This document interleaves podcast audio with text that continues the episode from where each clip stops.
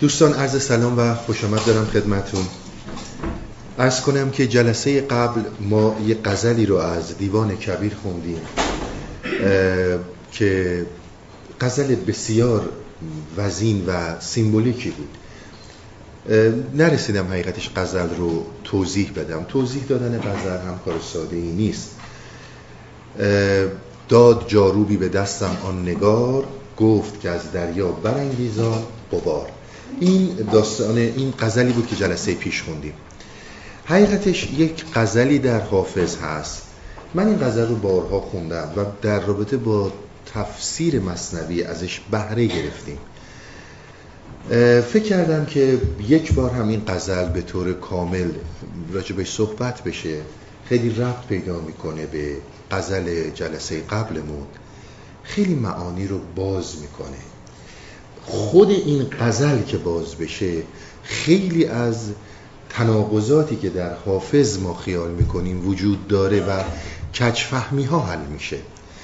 غزل رو همتون می‌شناسید شاید اصلا حفظ باشین و من امشب اینو در رابطه با جلسه قبل توضیحات جلسه قبل و مطالبی که خودش داره تا اونجایی که در توانم باشه توضیحاتی رو خدمتون عرض خواهم کرد.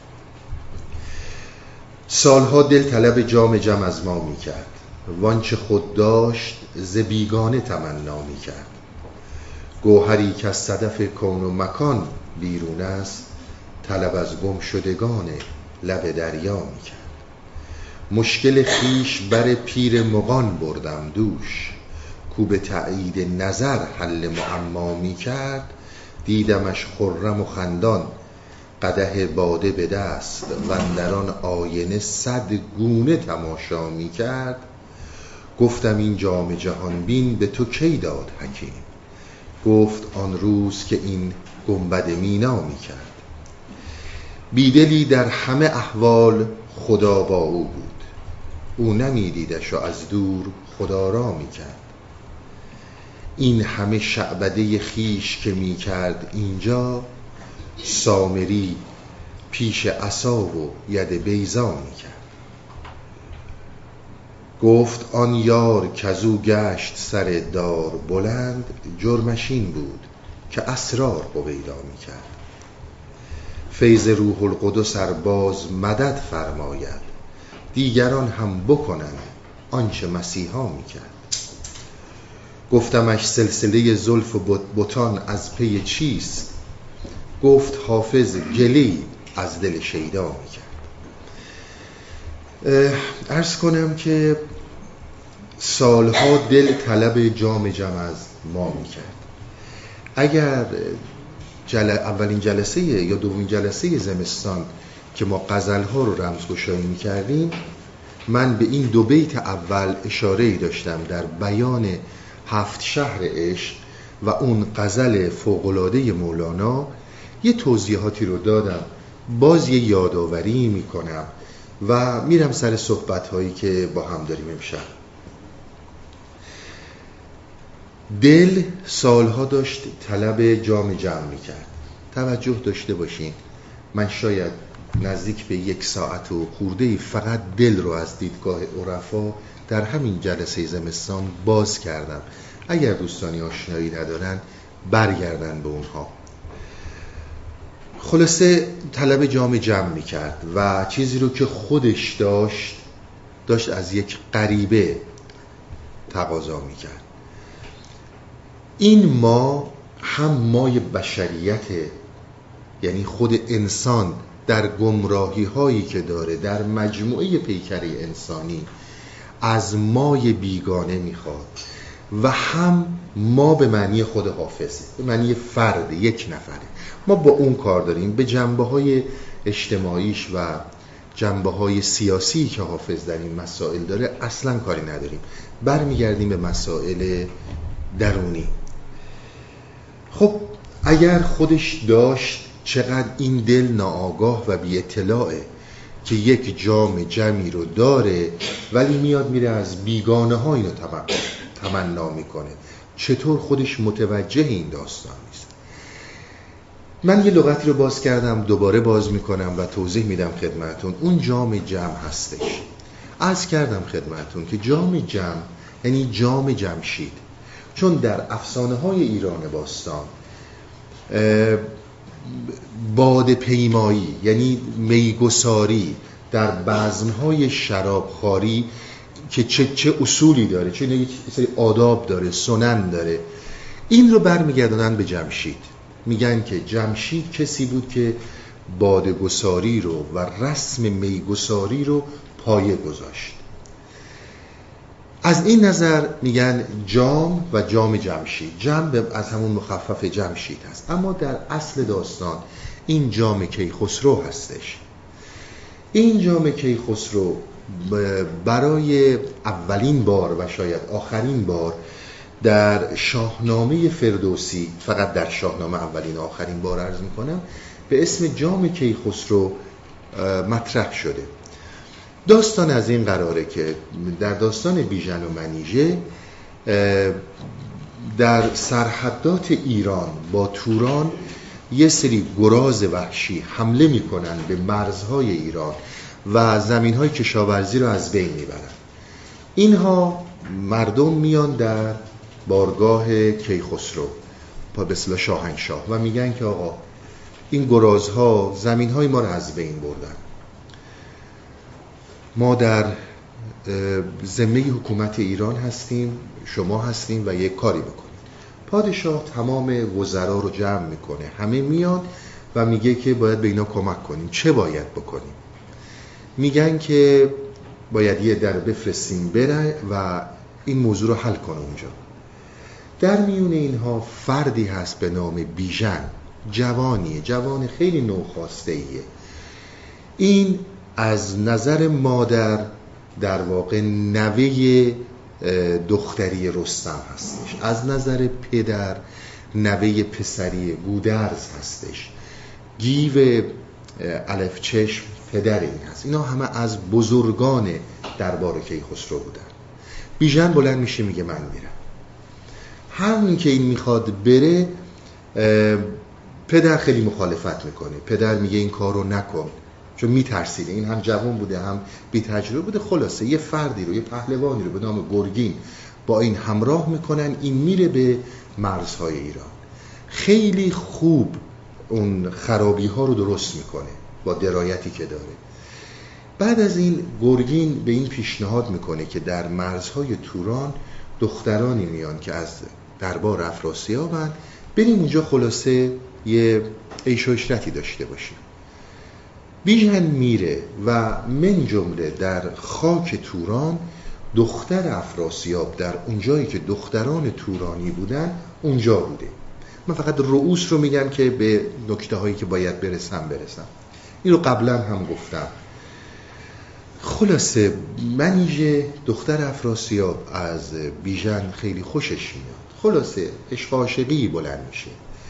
بیژن خیلی میترسه چون اگر خانواده خودش میفهمیدن که این با دختران تورانی رو هم ریخته خب بیرونش می‌کردن از دربار. اصرار می‌کنه که من باید برم. منیژه می‌بینه که این جدی جدی می‌خواد بره. مقداری داروی بیهوشی در نوشیدنی این میریزه. بیژن دارو رو می‌خوره نوشیدنی رو می‌خوره و بیهوش میشه. اینها خیلی نکته های جالبیه. شما در نظر بگیرید که داروی بیهوشی و استفاده از این داروهای بیهوشی کی بوده؟ بفرمود که داروی هوشبر پرستنده بیامیخ با نوشبر. پرستنده یعنی پرستار. کسی هم که خدا رو میپرسته در ادبیات ما پرستش و پرستنده از همون اون پرستار میاد. یعنی پرستاری از اون باورش از اون درونش می‌کنه خلاصه پرستارهای کسایی که بودن خدمتکارها ریختن و این بیهوش شد. بیهوش شد و منیجه میبرتش تو کاخ خودش شد خلاصه بیدار میشه این آقا داستانی. خبر به افراسیاب می‌رسه. خبر به افراسیاب می‌رسه و افراسیاب به برادرش میگه برو اگر یه همچون چیزی هست بیارشون اینجا و من هم دختر رو از بین می‌برم و هم اون ایرانی رو. میان میده بله آقا درسته این عاشق شدن. میارنشون پیش افراسیاب. افراسیاب می‌بینه که بله دختر رو بیژن منیژه عاشق بیژن شده. اتفاقی که میفته دستور میده که بیژن رو به دار بیاویزن. دار هم ام دار امروزی نبوده. اینا خیلی جدیده تو این 200 ساله. دار یعنی همون درخت. یعنی فرد رو میبستن به درخت. تا در اثر فشار از دنیا می‌رفته. حالا گرسنگی یا هر چیز دیگه. در زمانی که می‌خوان اینها رو ببرن منیژه رو هم دستور قتلش میده. دختر خودش میگه دختر من که من خیانت می‌کنه باید بمیره. پیران وزیرش میاد. میگه آقا جان شما داری چیکار می‌کنی؟ ما هنوز چند سالی از کشتن سیاوش نگذشته که این ایرانی ها خاک توران رو به توبره کشیدن. اینها رو ببر در یک چاهی. نگه دار. اگر ایرانی ها حمله کردن بچهشون رو بهشون بدیم اگر هم حمله نکردن اون تو میمونن تا بمیرن. افراسیاب اینو میپسنده. بیژن رو میفرسته منیژه رو هم که خب مطرود بوده اونم باهاش میفرسته و اینا رو می‌کنن در یک چاهی در نزدیکی دریای چین. سنگ هم بوده سنگ اکوان دیو. اینو می‌ذارن روش. اینا داستان های شاهنامه است. خبر به گرگین برمیگرده. گرگین برمیگرده و شروع می‌کنه دروغ گفتن راجع به خودش و اینا. اینا می‌فهمن آقا داره دروغ میگه. گیو خیلی ناراحت میشه. گیو خیلی ناراحت میشه و می‌خواد لشکر بکشه به توران. کیخسرو بهش میگه صبر. من جامی دارم که وقتی که نوروز شد در این جام نگاه می‌کنم. بهت میگم بیژن کجاست؟ برو بیارش. این جام جام کیخسرو جام جهانبین جام گیتی نما آینه اسکندر همینه. همون آینه که اسکندر درش نگاه می‌کنه. که در ادبیات ما با جام جم مترادف شده. تا اونجایی که سواد من اجازه میده این این اصطلاح با سنایی وارد ادبیات ما شده. قبل از سنایی شما این رو نمی‌بینید. یعنی برگرفته از شاهنامه است و جام جم جام جهان نما جام جهان بین جام گیتی نما جام کیخسرو هر چی میشنوید همینه. اگر آینه اسکندر هم میشنوید همینه. خلاصه این جام رو میارن نوروز میشه و میگه دو تا پیمانه شراب دو تا پیاله شراب خورد در این جام. در این جام اون دفعه من خدمت نرس کردم. یه چیزیه. شبیه این جام های کلیدی که امروز استفاده می‌کنن. اونطوری که فردوسی برای ما توضیح میده. آبهای دعا خونده توش میریختن. نقش و نگار کواکب و صور فلکی رو این بوده و کلیدهایی از این آویزون بوده. کلیدهای کوچیکی از این آویزون بوده. این در این دو پیمان شراب خورد. دو پیاله شراب خورد نگاه کرد گفت بیژن در چاه کنار دریای چین اسیره. که خب رفتن و آوردن یه داستانش طولانیه از اینجا به بعدش به ما ربطی پیدا نمی‌کنه. این از جام جمع. حالا این جام جمع عرض کردم خدمتتون اینو اینم خدمتتون بگم که این جام جمع رو عرفای ما برگردید به اون جا چه سندهاشو همه رو آوردم از سعدی از وحشی از همشون سندها رو آوردم. این جام جمع در واقع یک نقطه سیاهیه در دل انسان که از کون و مکان بیرونه. به این میگن سویدا. هر جا که می‌خونین سیر سویدا یعنی همین. سر سویدا یعنی سر اون نقطه سیاه. این گوهرم که میگن همونه. اون در وجود انسانه و تمام اسرار هستی در اون نقطه است. بهرهگیری سر سویداست حالا میگه سالها دل طلب جام جم از ما می‌کرد. یعنی این دل ما که این نقطه سویدا درشه این می‌خواست به این سر سویدا برسه به این جام جمشید برسه. به این توضیحاتی که من خدمتون دادم. یک جریانی که از کون و مکان بیرونه و این می‌تونه بر کل هستی مسلط بشه دنبال اون میگشت. ببینید دو تا مسئله است. شما همیشه عرفای ما رو می‌بینید. صحبت از گم شده می‌کنند شطور زاله کسی که شطورش رو گم کرده بود. خیلی مهمه شما وقتی که یک چیزی دارید که گم میشه شما میشناسینش. صفت نشونی هاش رو می‌دونید چیه. خیلی فرق می‌کنه که دنبال چیزی میگردید که اصلا نمی‌دونید چیه. فرض کنید اگر یه چیزی رو نداشتید و نمی‌دونید چیه هیچ نشونی ازش نمی‌دونید. ولی وقتی یک چیزی رو داشتید و بعد از دست دادید اون میشه گم شده. اون میشه گم شده. یعنی اینکه صحبت از چیزی داره می‌کنه که به محض اینکه به وجودت می‌خوره می‌فهمی مال توه. به محض اینکه نسیمش به سمتت میاد می‌فهمی نسیم گم شدته. اون پیراهنی که یعقوب بویید تا بو کرد فهمید بوی یوسف رو میده. این اون حرف رو می‌خواد بزنه. گم شده. یعنی چیزی که وقتی که بهش می‌رسی و برات داره باز می‌کنه تو تسلیم اون گم شده هستی چون باهاش آشنایی داشتی. میگه آقا یه گنجی تو این دل هست یه گنجی این وجود داره که این گنج از دست بر انسان مکشوف نیست. انسان می‌خواد این رو پیدا کنه همش هم داره از جاهای اشتباه سوال می‌کنه. از کسانی سوال می‌کنه که خودشون گم شدن. ببینید رفتن سیر درون بسیار با نوع زندگی انسان متفاوته. ما چون همیشه یاد گرفتیم اگر در یک موضوعی تحقیق می‌کنیم باید بریم مطالعه کنیم با آدم های وارد صحبت کنیم. وقتی که با اینها صحبت می‌کنیم یه موضوعاتی برای ما روشن میشه. یه چیزی رو نمی‌دونستیم. الان یاد می‌گیریم. این داره به ما میگه که آقا جان چیزی نیستش که تو بخوای بری از بیرون بگیریش. باید از تو بهش دسترسی پیدا کنی. من یه داستان رو براتون تعریف می‌کنم. این داستان رو من چندین و چند سال پیش خوندم از مصنوی. نمی‌دونم روی سایت هست یا نه ولی دوباره براتون تکرار می‌کنم. تا ببینید منظور اینا چیه. خیلی این حرف رو باز می‌کنه. یه آقایی در بغداد ثروت خیلی زیادی بهش ارث می‌رسه. ارث زیادی دستش می‌رسه. خلاصه اینم مثل تمام انسان هایی که وقتی گنج دستشون می‌رسه آگاهی همراهش نیست. گنج رو از دست میدن. اینها بسیار مهمه.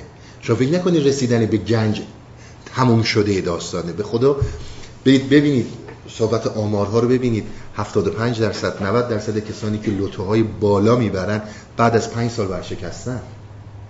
داشتن آگاهی برای گنج خیلی مهمه. چه مادیش چه معنویش. این ارسی زیادی بهش می‌رسه. ارسی زیادی بهش می‌رسه و خلاصه رفقا دورش رو می‌گیرن و میفته به خرج کردن و خلاصه پولا همه به باد میره. پولا وقتی که به باد میره این خیلی گرسنه میمونه. حالا میگه خدایا یا منو بکش یا من از این شرایط نجات بده. شب خواب می‌بینه. خواب می‌بینه که بهش میگن برو مصر. در مصر شما می‌رسی به جایی که یه آدرسی رو بهش میدن که تو اینجا گنج هست. این هم فوری جمع می‌کنه و میاد مصر رو.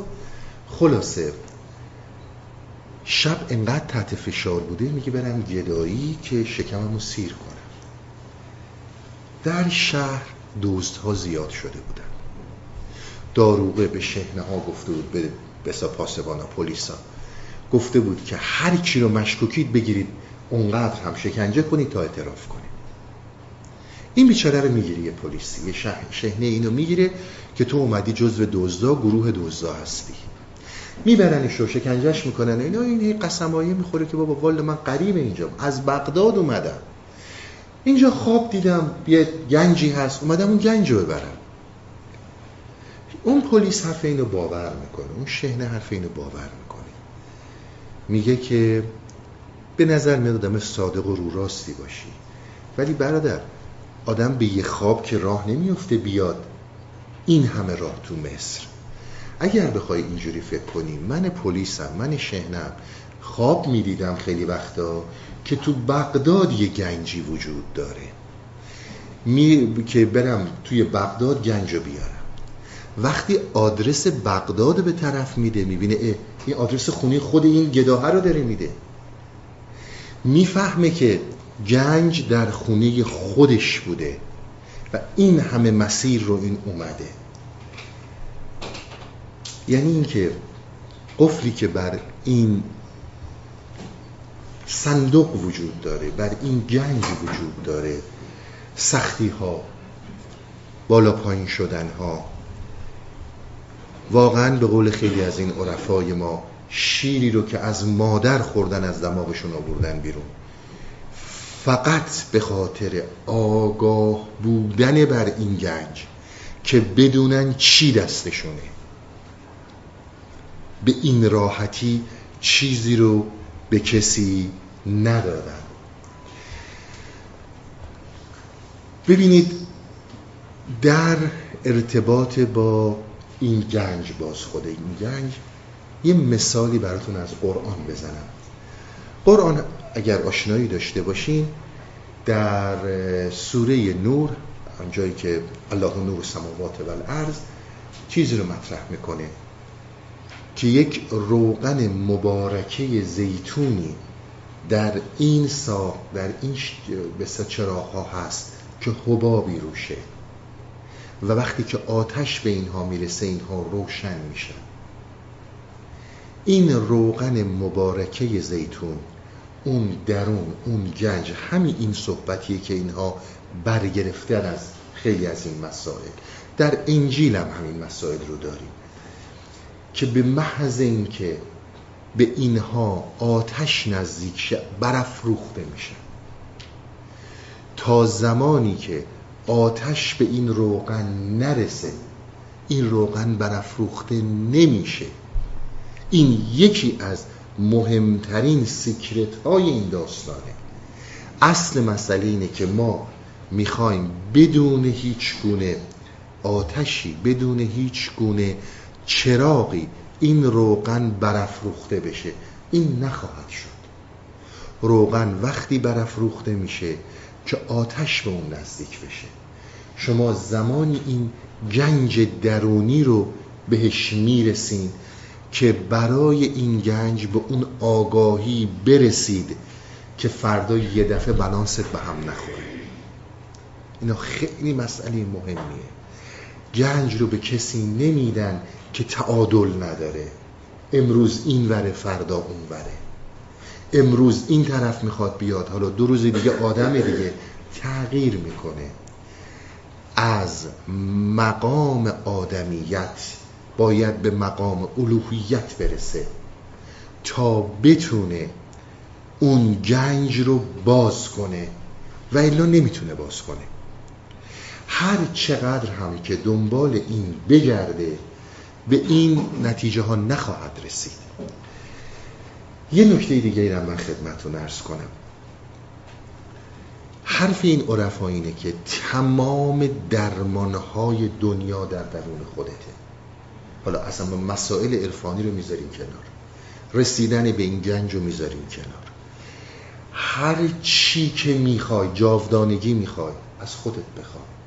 شادمانی می‌خوای از خودت بخوای. اگر می‌خوای به علم برسی از خودت بخوای. علم های معنوی منظور ماست. از خودت بخواه. حافظ شناسا این دو بیت رو مستقیما برگردوندن به یک ربایی از شیخ رازی که همتون شنیده این نسخه نامه الهی که تویی. ای آینه جمال شاهی که تویی. بیرون ز تو نیست هرچه هست در عالم از خود به طلب هر آنچه خواهی که تویی این یعنی هم رسیدن به این گنج رسیدن به این داستان این نکته ها رو داره. این دو بیت رو من به این صورت قبلا توضیح دادم دیگه بیشتر توضیح نمیدم. برمیگردم به ابیاتی که توضیح داده نشده. اینها رو خدمتتون عرض می‌کنم. مشکل خیش بر پیر مقان بردم دوش. کو به تایید نظر حل معما می‌کرد. اولا مشکل حافظ چی بوده؟ که حافظ بردتش پیش پیر مقان که پیر مقان این رو براش حل کنه.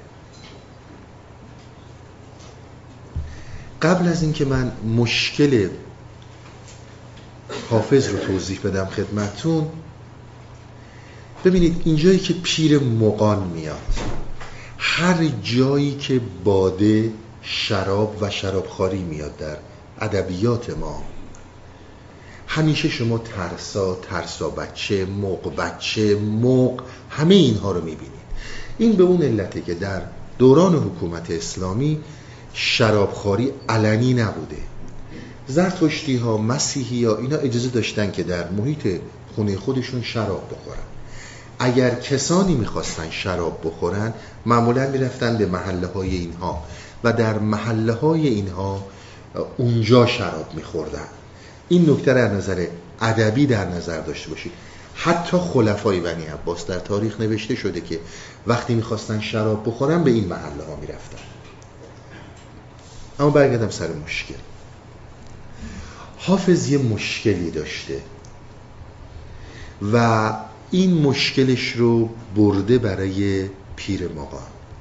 در ابیات توضیح نمیده مشکل من چیه. اما از جوابهایی که پیر به این میده میشه راه برد به این که مشکل حافظ چی بوده؟ این یه طرف داستان. یه طرف داستان اینه که برگردیم به ابیات خود حافظ. ببینیم مشکلی رو که مطرح می‌کنه حافظ چیه؟ در غزلیات دیگه حافظ. شما اولین بیت حافظ دیوانه حافظ رو نگاه کنید. الا یا ایها الساقی ادر کردم الها.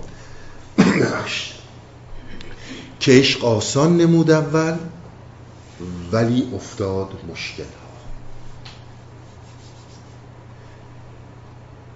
عشق آسان نمود اول ولی افتاد مشکل. ها یکی از مشکل ها همین عشق بوده که حافظ درگیر شده با مسئله عشق عشق رو نفهمیده. بسیار براش راهگشا بوده ولی الان به مشکلات زیادی خورده.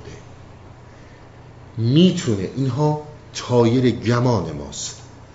چون اصلا راجع مشکلش صحبت نمی‌کنه. این می‌تونه یکی از مشکلهاش باشه. غیر از این مشکل مشکلات دیگه رو در جاهای دیگه مطرح می‌کنه که فقط در نظر داشته باشیم که حافظ چه نوع مشکلی رو می‌خواسته مطرح کنه. به چی در دیوان حافظ میگه مشکل؟ پس این یکی شد که عشق آسان نمود و افتاد مشکل ها جای دیگه حافظ میگه که واعظان که این جلوه بر محراب و منبر می کنند چون به خلوت می روند آن کار دیگر می کنند مشکلی دارم ز مجلس باز پرس. دانشمند می‌دونید یعنی فقیه یعنی آخوند. اون موقع دانشمند فیزیک شیمی ریاضی اینا به این صورت نداشتیم. مشکلی دارم ز... مشکلی دارم. ز دانشمند مجلس باز پرس توبه فرمایان چرا خود توبه کمتر می کنند گویا باور نمی دارند روز داوری. کین همه قلب و دقل در کار داور می کنند قلب می یعنی تقلب. یا روین یا روین نودولتان را با خر خودشان نشان. کین همه ناز از غلام ترک و استر می کنند ای گدای خانقه برجه که در دیر مقان می‌دهند آبی که دلها را توانگر می‌کنند این اصل صحبت. یعنی اینکه اگر اولا مشکلشه که عشق بوده. یکی دیگه مشکل مشکل این بوده که آقا جان این همه آدم هایی که نماینده مستقیم خدان و خب می‌دونین در زمان حافظ حالا کار ندارم هنوز اینطور هست یا نه اما می‌دونید مستقیما حکم مرگ صادر می‌کردن و به نام خدا تکفیر می‌کردن و میکشتن. میگه خود اینها چرا این همه تشویق می‌کنن به اینکه دنیا نمیارزه. توبه کنید به آخرت فکر کنید ولی خودشون بیشتر از همه دنیا دارن. یکی از مشکلات من اینه که چرا هر کسی که این رنگ و بو رو می‌گیره آلوده تر میشه؟ این یکی دیگه از مشکلات این بوده. در اینجا میگه ای گدای خانقه برجه یعنی بلند شو. کسی که میری دنبال این که می‌خوای حقیقت رو پیدا کنی. یک جایی وجود داره که به این میگن دیر مقان مقان هم می‌دونید مقها ملاهای زرتشتی هستن مق یعنی حکیم مق یعنی دانا. یه چیزی مثل همون. فقیه رو معنی میده. بلند شو. راه این نیست. جایی وجود داره که یه آبی بهت میدن. که اون آب دلتو توانگر می‌کنه. مشکل حافظ اینه که آدم ها خودش هم جزوی از این آدم ها بوده. بارها و بارها در این مسیرها در این دکونها در این بازارها گشتن بدتر شده که بهتر نشده. اگر جایی هست که آبی به کسی داده که دلش توانگر میشه یعنی همون گم شده رو داره بهش نشون میده. میگه من رفتم و پیر مقان کسی بود که با تایید نظر یعنی بدون که حرف بزنه وقتی که نگاه هم می‌کرد معما حل می‌شد. دیدید؟ میگن طرف چشم صاحب نظری داره. اصلا وقتی نگاش می‌کنی انگار میری توی دنیای دیگه. میگه این یک همچون آدمی بود این آقای پیر مقان بدون اینکه با من حرف بزنه همین که میدیدمش مشکلاتم حل می‌شد. همین که میدیدمش خیلی چیزا برام حل معما می‌کرد. احتیاجی نداشت کاری رو انجام بدم. دیدمش خرم و خندان قده باده به دست. غم بر این هیچ راهی نداره خرم و خندانه قده باده یعنی اون پیاله شراب به دستشه. وندران آینه صدگونه تماشا می‌کرد. این که آینه رو به کار برده بدین معنی استعاره که قدهی که دست این بوده دست این پیر مقان بوده از شیشه بوده بلورین بوده فلز نبوده. وندران صدگونه تماشا می وندران آینه صدگونه تماشا می‌کرد تماشا نمی‌دونم قبلا گفتم یا نه لغت فارسی نیست این لغت عربیه. از مش میاد. مش یعنی راه رفتن. حالا چه زمانی در زبان فارسی به معنی نگاه کردن وارد شده نمی‌دونم. اما تماشا یعنی حرکت کردن قدم زدن. به پیروان عرستو می‌گفتن مشاییون مشاییون به خاطر این بوده که عرستو دست میذاشته پشت کمرش راه می‌رفته و درس می‌داده. به این خاطر به این میگن مش. این لغت عربیه. مشی بعد شده تماشا به معنی نگاه کردن. میگه وقتی که من وارد شدم رفتم و غرق شدم در وجود خود این پیر مقان این قده باده ای که دست این بود این من رو گرفت. من دیگه اصلا سوال خودم مشکل خودم یادم رفت. چیزی رو دیدم که من رو محو کرد که بابا این پیر مقان به یک جریانی در درون خودش دست زده. اون سر سویدار و اون جام جم رو در دستش داره و داره به اون نگاه می‌کنه و داره با اون همه مسائل رو حل می‌کنه. من به جای اینکه دنبال مشکل خودم باشم غرق شدم در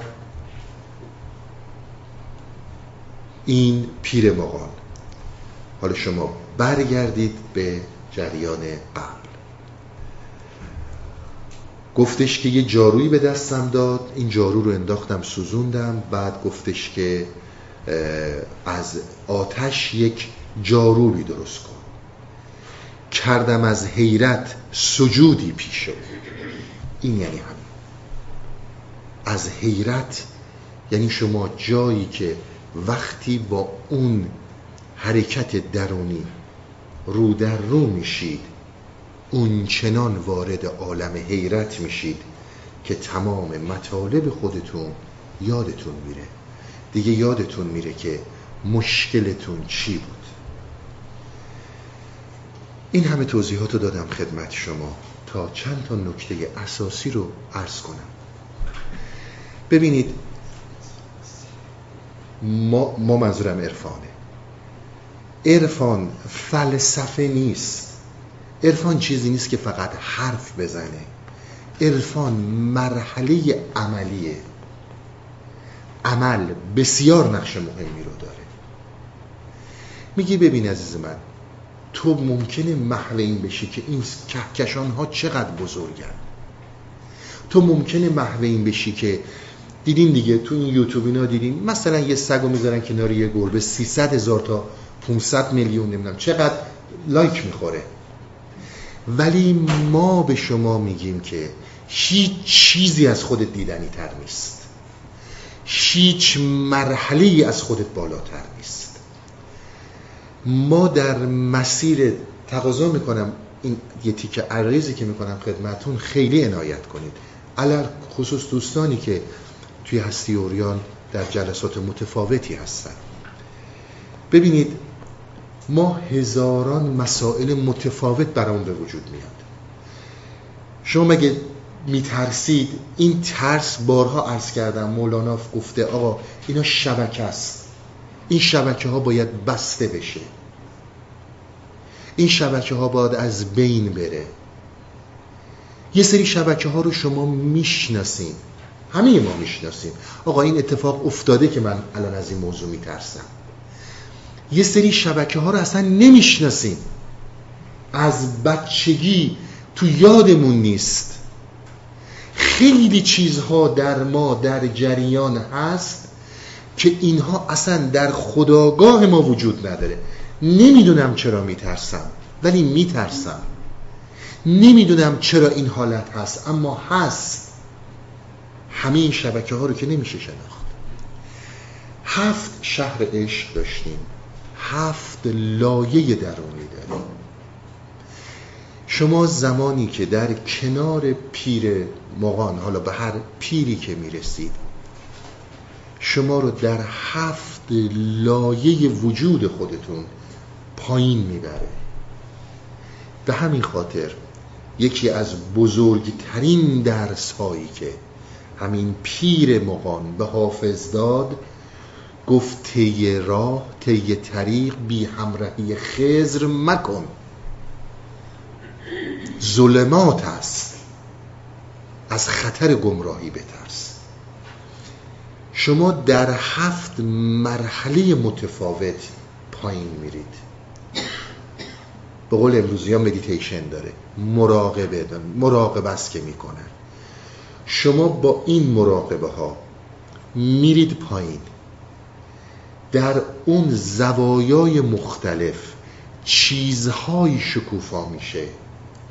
اون چنان شما محو در عالم حیرتی فرو میرید که کاملا از خودتون بیخود میشید. خداگاه دیگه کار نمی‌کنه. خداگاه هیچی رو درک نمی‌کنه. میرین شما یک دنیای یک جایی رو می‌بینید یک جام خرمی رو یک جام شرابی رو می‌بینید جام جهان نمایی رو می‌بینید.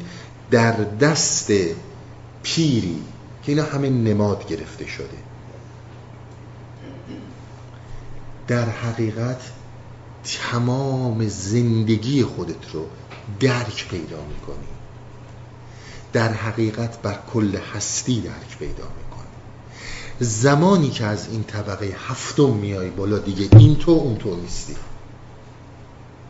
این اون مسئله است که آبی به دل میده که توانگر می‌کنه. این تویی که از این طبقه میای بالا و بر میگردی به زندگی نرمالت دیگه این تو اون تو نیستی. همه چیز حل شده. همه مشکلاتت حل شده. اصلا دیگه مشکلی رو نمی‌بینی چیزهایی رو می‌بینی که بر مشکلت میخندی. اصلا غم ازت میره کنار. به همین خاطر بارها من خدمتون ارز کردم. اینها این سیکرت ها رو اینها این روش ها رو طوری گرفتن که باید حالا توضیح میده یک سری آمادگی هایی به خصوصی وجود داشته باشه. وقتی که تو این هفت مرحله تو این هفت طبقه میری پایین وارد عوالمی میشی. که در این عوالم وقتی که بر میگردی بالا دیگه می‌بینی این تو تو نیستی. مشکل خیش برای پیر مقان بردم. درسته؟ رفتم از پیر مقان سوال کنم. مشکلم بپرسم. الان دیگه اصلا مشکل فراموش شد. دیدمش خرم و خندان قده باده به دست. حالا به جای که از مشکلم سوال کنم گفتم این جام جهانبین به تو کی داد حکیم؟ گفت آن روز که این گنبد مینا می‌کرد. گفتم از کی تا حالا تو یکم چون توانایی داشتی؟ آقا من همچون توانایی داشتم چون بیخبر بودم ازش؟ چرا نمی‌دونستم من کیم؟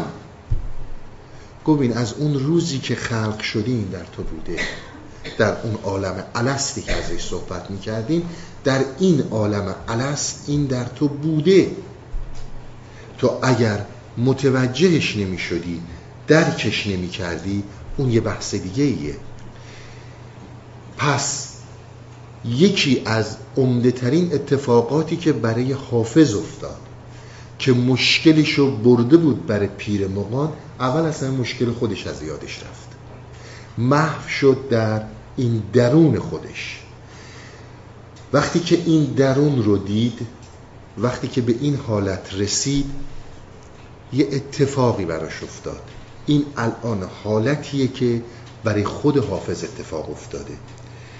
بیدلی در همه احوال خدا با این در ما همیشه خیال می‌کنیم وقتی که دنبال خدا میریم باید بریم تو آسمون ها نمی‌دونیم خدا همین اینجا بغل ماست. نمی‌دونیم خدا نزدیکتر از هر چیز دیگه ای به ماست. نمی‌دونیم که کشف حقیقت در درون خود ماست. شما قلبی رو که این قلب خدا رو کشف می‌کنه و خدا در این جلوه می‌کنه در وجود خودته نه در جای دیگه. باز برگردم به قرآن. شما در سوره هشت می‌خونید که میگه وقتی که خدا رو فراموش کردن ببین بعد از اینکه خدا رو کشف کردیم ما کاری به خدای ذهنی نداریم. خدای ذهنی چیزیه که ساخته شده. وقتی خدا رو در دلت کشف کردی و اون خدا رو فراموش کردی در حقیقت خودشون رو فراموش کردن. خود رو فراموش کردن یعنی آغاز تمام مریضی. مریض های روحی روانی منظورم یعنی آغاز تمام اونا که ممکنه خیلی وقت هم جسمی بشه. میگه من متوجه این شدم که تمام این زمان این در من بوده. من چون هی فقط می‌رفتم بیرون دنبالش میگشتم. خب حالا نظر شما چیه؟ حالا شما نظر بدید حالا شما چی فکر می‌کنید راجع به این موضوع؟ خب می‌خوام اطلاعات جمع کنم. این همون جاییه که میندازتت زمین. این تو درون خودته. این فیزیک و شیمی نیست که اینطور بخوای کشفش کنی. به هر حال میگه من رسیدم به جایی که دیدم که این حکیم این پیر مقان از روزی که این خلقت انجام شده این جام در دست ما بوده و این قدرت در اختیار ما بوده. امیدوارم که ابیات حافظ رو تو یه حدودی توضیح داده باشم که بعد از بریک حرفای خودم رو بزنم. خسته نباشید.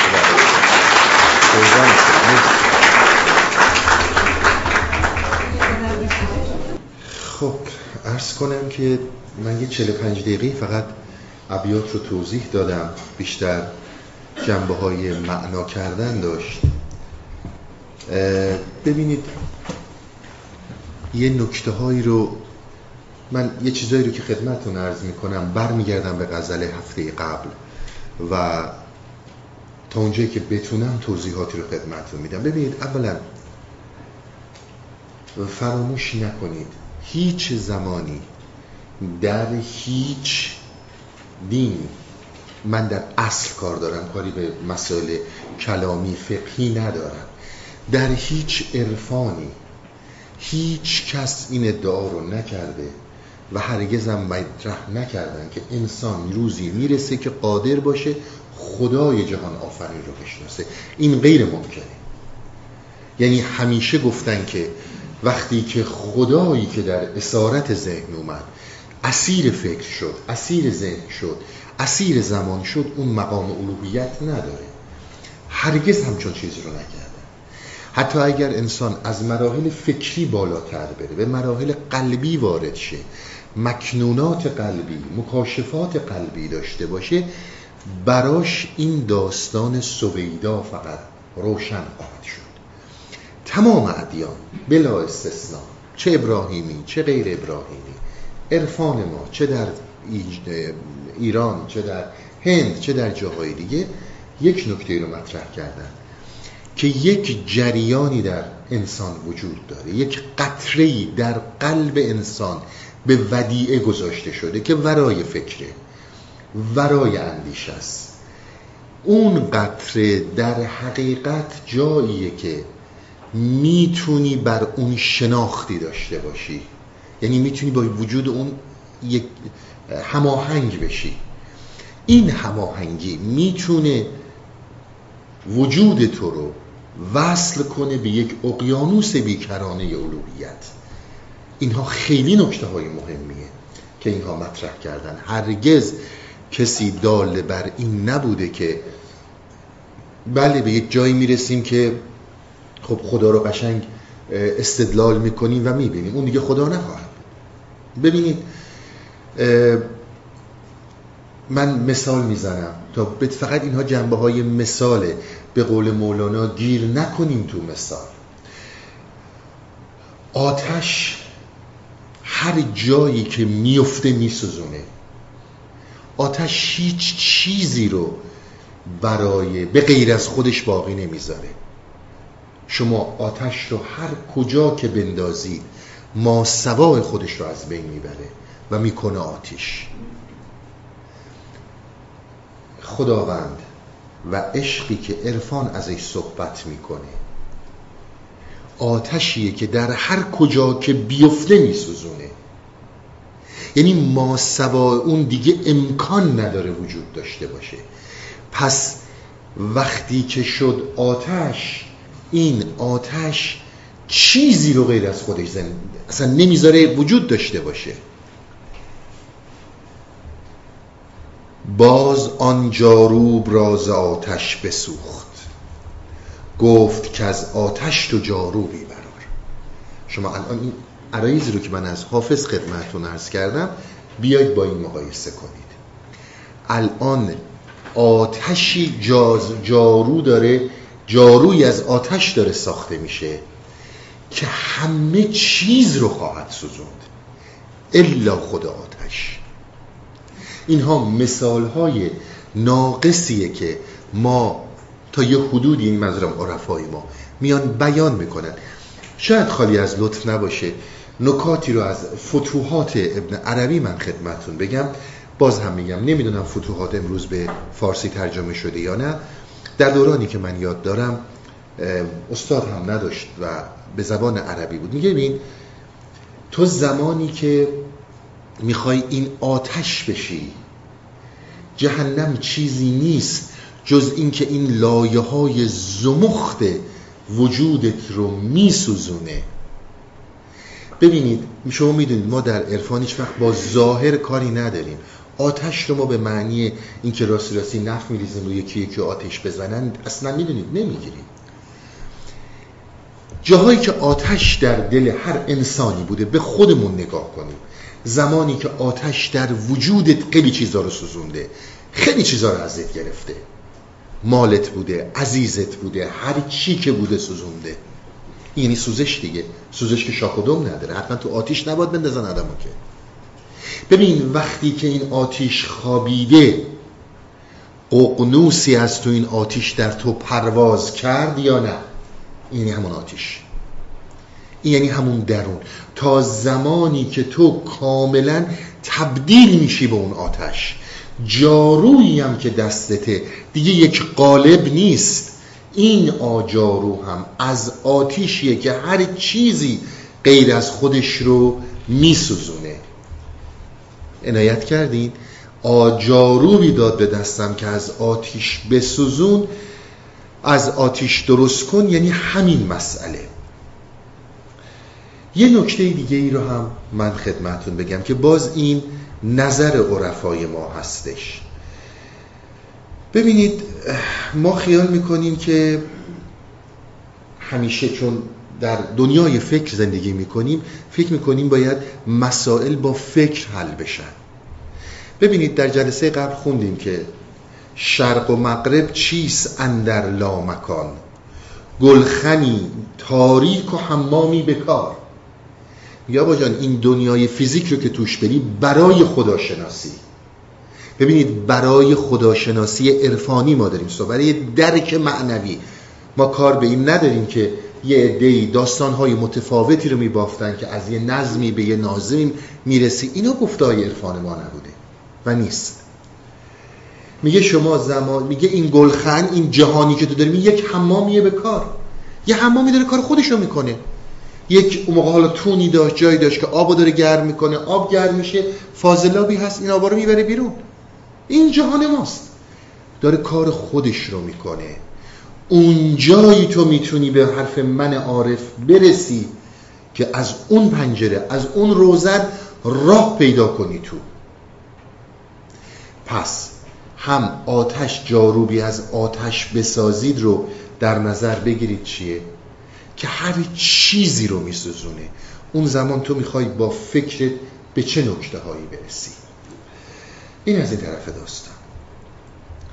مسئله دیگه اینه که این آقای پیر مقان خرم و خندان نشسته بود یه قده باده هم دستش بود داشت صفا می‌کرد داشت شاد و شادمانی بود. این جام جهان بینی که من خدمت شما عرض کردم عرفای ما میگن این جام جهان بین چیزی جز وجود خودت نیست جز وجود انسان نیست. همیشه گفتن انسان حیوان ناطق انسان حیوان نمی‌دونم حالا مدرنام گفتن ابزار ساز عرفان ما گفته انسان حیوان عاشق. تنها مزیتی که انسان بر بقیه موجودات داره مسئله عشقه هیچ مزیت دیگه عرفان ما قائل نشده. میگه من که جام و پیاله گرفتن این بدن رو. بسیار نکته تشبیه خیلی باریکیه میگه این خدا وقتی که من شما نمیگین خدا وقتی آدم آفرید جل بود و این جله رو کرد آدم. این تو اسطوره های مذهبیه دیگه. میگه آقا جون این جل این خاک به جای آب با شراب با می به وجود اومد. می عشق در این خاک بوده. این اون ودیه که در تو وجود داره. از اون ودیه تو به این پنجره خواهی رسید. به این روزن خواهی رسید. اگر هم می‌خوای بری جاهای دیگه کشف کنی برو حتما موفق میشی. باز هم میگم ما با کسی کار نداریم. ما فقط یعنی عرفای ما کشفیات درون خودشون رو گفتن. بیدری در همه احوال خدا با او بود. خدا این رو در کنار این بود و این متوجه این نبود که خداست که در کنار اینه. ببینید انسان وقتی که تو رحم مادره اگر شما با انسانی که تو رحم مادره صحبت کنی خیال می‌کنه که اون موقع توی رحم بوده. حالا که بیاد بیرون میاد توی دنیای دیگه ای نمی‌دونه وقتی که توی رحم مادره باز هم تو همین دنیاست. اون مادر تو همین دنیاست. این فقط یک پرده پشوندتش اون آتشی که این پرده ها رو میسوزونه و هر پرده ای که بیاد این آتش خواهد سوزوندش اون اون جاروییه که مولانا تبدیلش کرد به شمس بهش گفت تبدیلش کن به این جاروی آتشی. من یک لحظه از این بیت میگذرم که این همه شعبده خیش که یه نکته رو باز کنم برمیگردم به این. حالا این آقای پیر مغان یک نکته هایی رو برای حافظ باز کرده. گفت کی گفت؟ اون پیر مغان گفت آن یار کزو گشت سر دار بلند جرمش این بود که اسرار هویدا می‌کرد. ببینید میره این منصور دیگه منصور علاجه آقای پیر مقانگو ببین ما درسمون رو گرفتیم. ما ویلر آرلستن یعنی اصلا شک نکن که به اندازه کافی این مردم این جماعت این بزرگان به ما درسمون رو دادن. که ما اجازه نداریم حقیقت رو بگیم. با بلایی که سر منصور آوردن می‌دونید داستان هاشو بارها شاید صحبت کردیم و اینا منصور نماد گرفته میشه. که آقا جون ما هم اگر بخوایم یه چیزهایی رو بیان کنیم همون بلایی که سر منصور اومد سر ما میارن بدون هیچ تعارفی. خب یه چیزهایی اصلا گفتنی نیستش. یک چیزهایی اصلا مطرح کردنی نیستش. ببینید اگر در این مسیر حرکت می‌کنید چون خیلی خوبه که من یه نکته رو باز کنم. دوستانی که در این جریانات هستی اوریان اون مسائل تحولی و عالم یقزه رو گذروندن چون سوالات از جاهای مختلف اومده و همه یک سوال مشترک رو داشتن. خیلی خوبه که به این نکته من همینجا بپردازم. ببینید وقتی که انسان بیدار میشه حالا شما فرض کنید این موضوع در هستی و اتفاق میفته. آدم بیدار همیشه مشکل داره. شما نمی‌تونید جلو این رو بگیرید.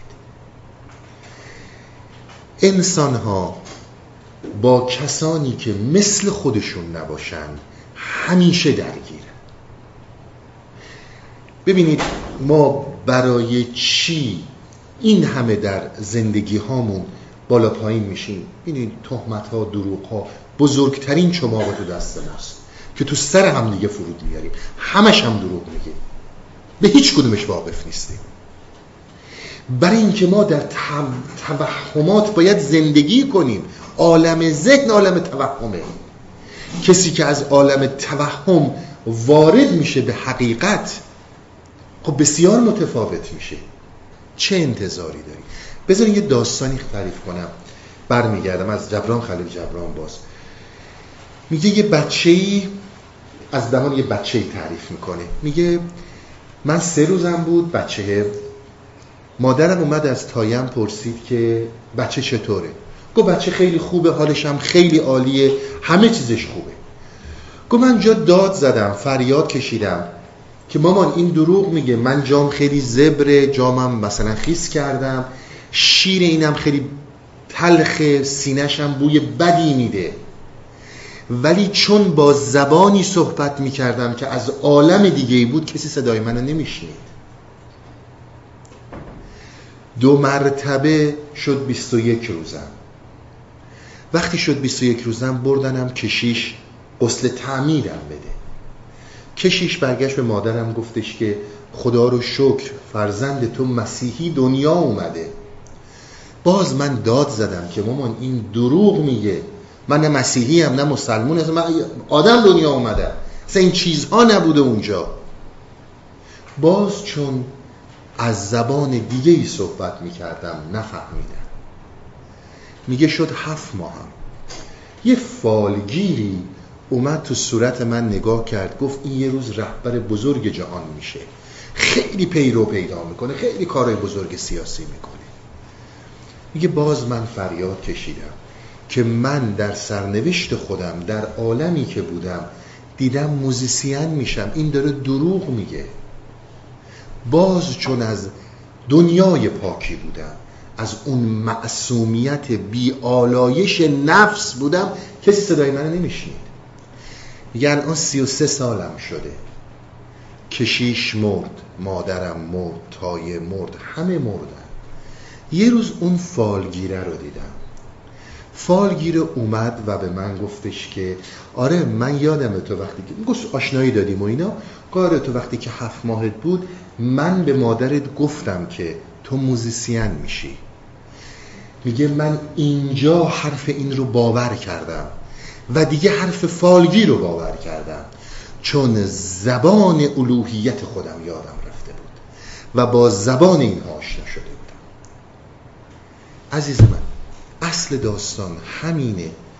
یعنی شما فکر نکنید که اگر تحولاتی به وجود میاد حرکاتی به وجود میاد اینها رو دیگران میپذیرند. به همین خاطر مسئله میشه مسئله رازداری راز رو نگه دار. من فقط کاری به هستی اوریان ندارم. اون عزیزانی که خب براشون راهگشایی هایی کرده و می‌دونم چقدر تأثیرات خاص خودش رو داشته باید بپذیری که آبی که دلت رو توانگر داره می‌کنه. این آب برای توه نه برای همه. اگر این طور بود اینها این همه بیغاج نمی رفتن من بارها هم خدمت دوستان عرض کردم. اون چیزی که عرفان ما میگه به اونی که میگه عمل می‌کنه. اگر عمل نکنی دروغه. اون تحولی که به وجود میاد اون حرکتی که به وجود میاد اون برای خیلی قابل درک نیست. ما همیشه صحبتمون همین بوده. شما یه عارفی رو پیدا کنید در دنیا که اومده به مردم زور گفته. اومده سر مردم کلا گذاشته. اصلا با مردم کاری ندارن. یعنی آقا هر چی تو میگی درست میگی. تو همین دنیای ذهنیتت بمون. فقط با من کار نداشته باش. اون شما نمی‌تونید انسانها رو از دست خودشون نجات بدید. این آدم خوبه بودن این نیکوکار بودن این نصیحت ها این ماسک رو کشیدن رو صورت مگه شما انسانها رو می‌تونید از این بلا نجات بدید؟ بهترین کار اینه که اگر می‌خوای سرت بالای دار نره اصطلاحا نه اینکه واقعا کسی رو دار بزنن اذیتت نکنن. اسرار دلت رو هویدا سر دل این مسیر فقط باید با خودت باشه و با کسی که همراهته این مال عموم مردم نیست. بارها عرض کردم. از یه طرف دیگه هم شما باز چه انتظاری دارید؟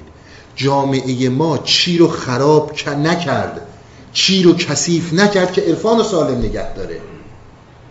هر چی نمی‌دونم تلسم بود. بیا بریم گنج پیدا کنیم و بیا بریم جادو کنیم و همه اینا رو کردن به اسم عرفان.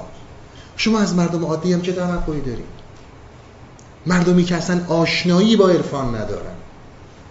شما فکر می‌کنید برای چی این همه گلو پاره می‌کنیم و داد می‌زنیم؟ که آقا جون اگر اطلاع ندارید همیشه همه جا شیاد هست. مسلم عرفان یک مش خرافاتی شده که به اصطلاح تو دکون هیچ دکون بقالی پیدا نمیشه هی هم میگن و ما هم که از تنها چیزی که بیخبریم خیشتن خودمونه فرهنگ خودمونه ادبیات خودمونه نمی‌دونیم چه کردن. اصلا تو اون لول نیستیم میدیم باید غربیه بیاد برای ما توضیح بده.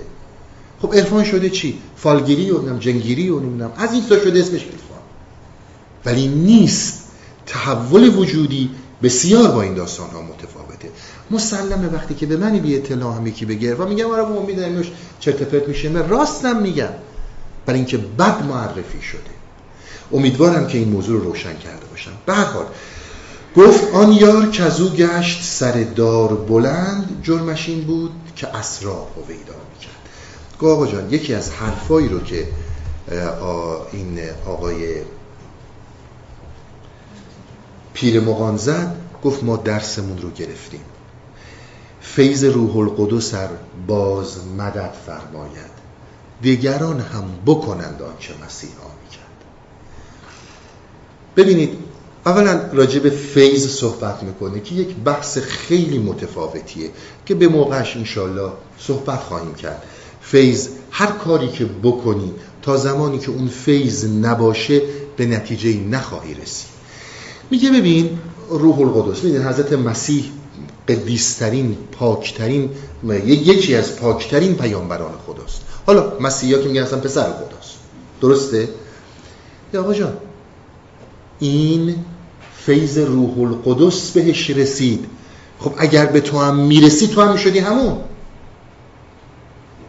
بسیار نکته باریکه چون خیلی از این صحبت ها رو پیر مقان داره برای حافظ باز می‌کنه. از خودت خجالت نکش که عیسی مسیح نیستی. اگر فیض روح القدس به تو هم می‌رسید تو هم می‌شدی عیسی مسیح.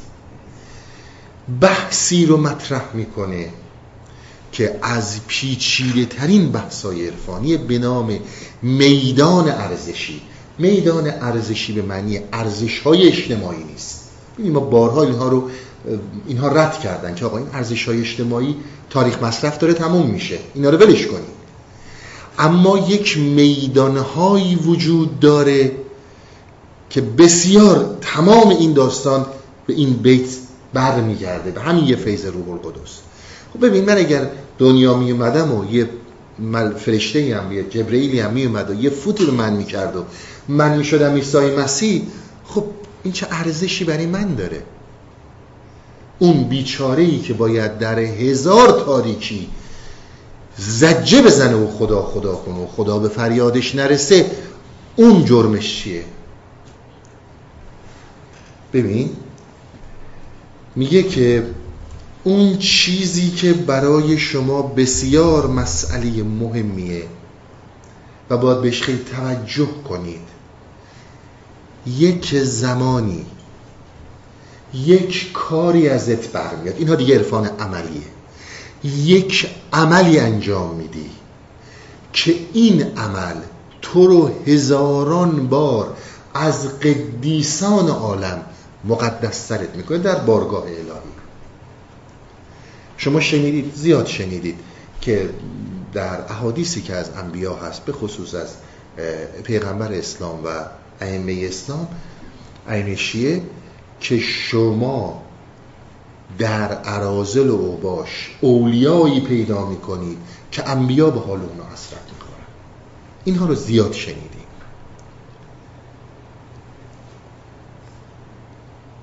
همون حرفیه که در بینوایان باز اون کشیشی که کمک می‌کنه به جان والجان به جان والجان میگه میگه نقره ها رو میدزده می‌بره پلیس میارتش بهش میگه که این رو ما گرفتیم. میگه من خودم به این دادم. ژان والژان دست این مرد رو می‌گیره. شروع می‌کنه گریه کردن. بسیار ویکتور اوگو هنرمندانه این صحبت ها رو کرده. میگه آره گریه کن گریه کن. اشکی که از چشم تو میاد سپیدی اشک تو از روی تمام انبیا سپیدتره این نکته است. این اون میدانهای ارزشیه. توی انسان تمام صحبتاش پیر مغان میکده تمام دست از این نیکوکاری ها و این ماسک های متعارف بردار به اون نیکویی واقعی خواهی رسید. اصل داستان در عرفان عملی اینه. چقدر اینو می‌کشی رو صورتت که بابا جون من آدم خوبم. تو اینو بزن کنار نیکوی کاری های ازت میاد که همین روح القدس همین عیسی مسیح می‌بینی کار تو فوقلاده ارزشمنده. در قبال حافظ خیلی چیزها گفتن. افسانه های خیلی زیادی گفتن. اینی هم که من میگم افسانه است. اما اون چیزی که خیلی مهمه بحث اینه که در این افسانه ما خیلی نکته ها باید بهش دقت کنیم.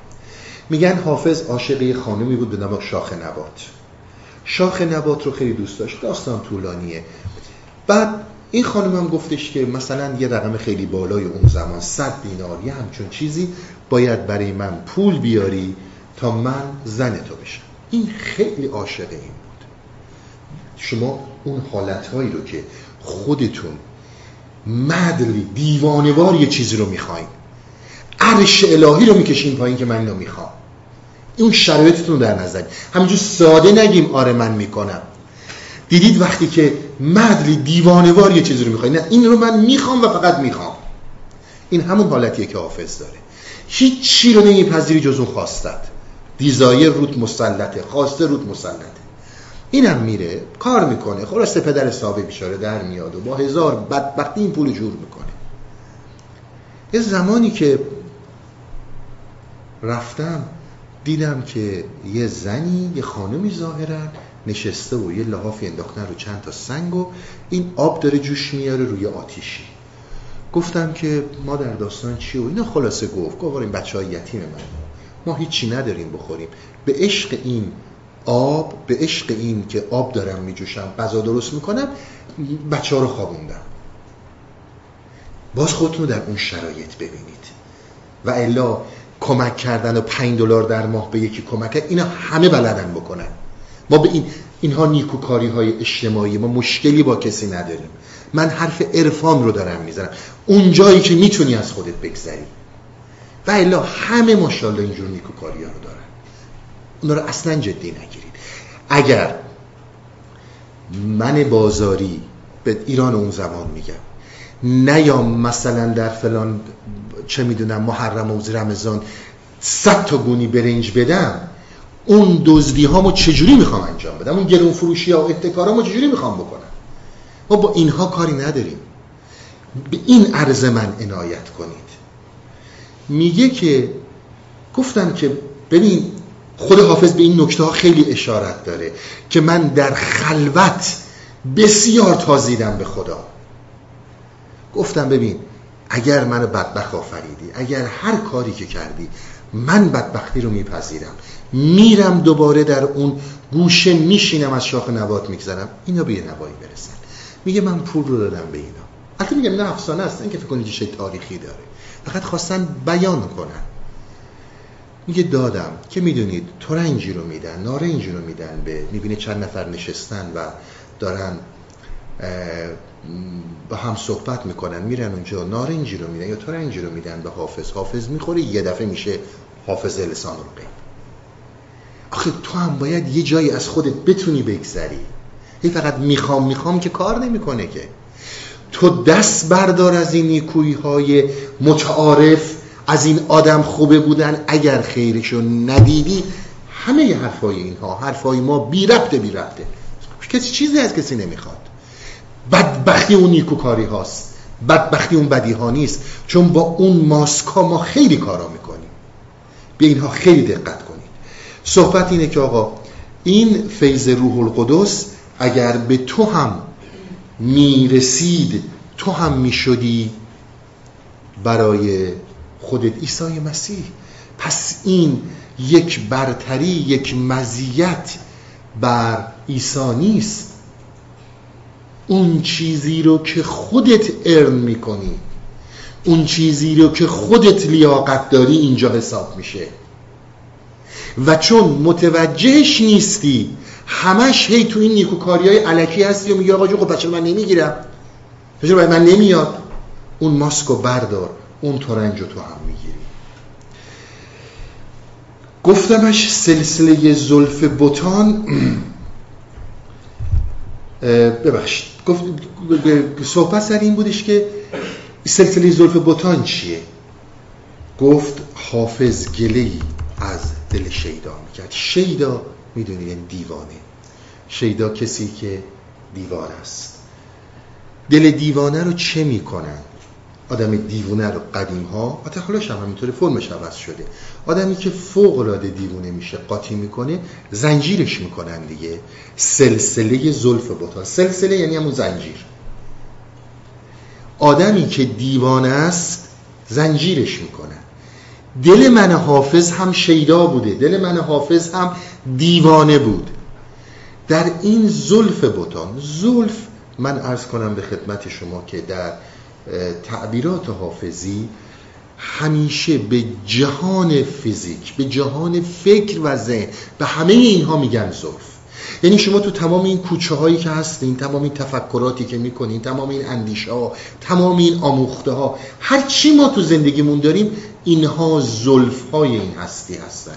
اون جایی که میرین توی دل اون جایی که از این خارج میشین اون میشه عالم دل.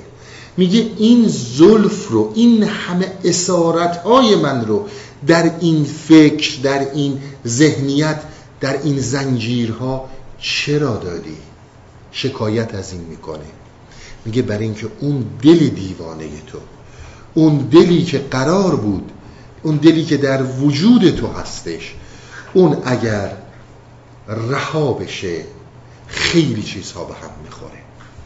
باید این حالت هجاب باید این حالت محجوب بودن در انسان ها وجود داشته باشه و الا همه نظام زندگی به هم می‌خوره. این زلف زنجیرهاییه که تو این فکری تو اون فکری این فکر بهت حمله می‌کنه این شکست میاد اون شکست میره.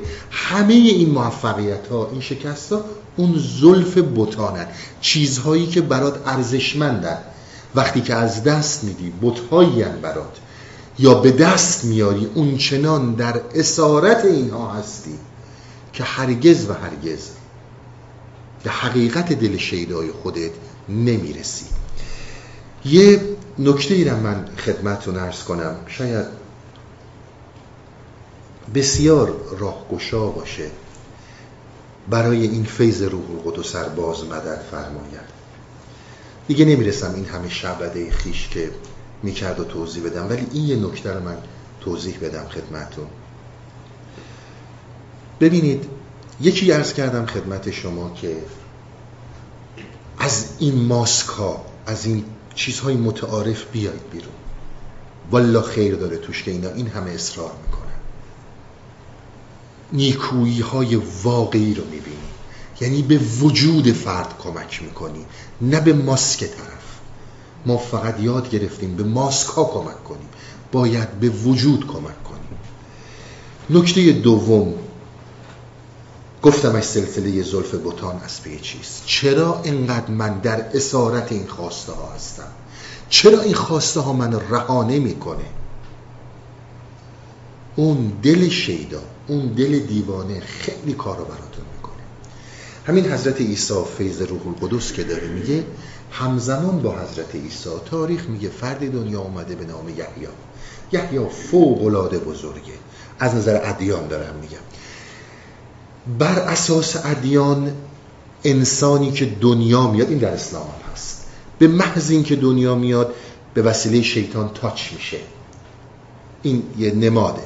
میگن دو نفر تاچ نشدن. یکی عیسی مسیح بود و یکی هم یحیی بود. این حالت رو می‌خوام براتون بگم. یحیی با حضرت عیسی دنیا میاد و در زمان حضرت عیسی است. کار ندارم. بسیار بسیار چیزهای متفاوت از این نقل می‌کنن. خلاصه طبق معمول آدم خوبه ها تصمیم می‌گیرن آدم بدا رو بکشن. یحیی رو تهدید می‌کنن که اگر سر از دست از حرفت بر نداری فجیانه میکشیمت میگه نه من حرفمو زدم رو حرفم نیستم. کاری نکردم. چیزی که گفتم روش هستم. این رو با اره کشتن و خیلی جالب میگه. میگه اره بر فرقش نهاد و گفت چونی؟ گفت بر سر اولاد آدم هرچه آید بگذرد. اره بر فرقش نهاد و گفت چونی؟ گفت بر سر اولاد آدم هرچه آید بگذرد.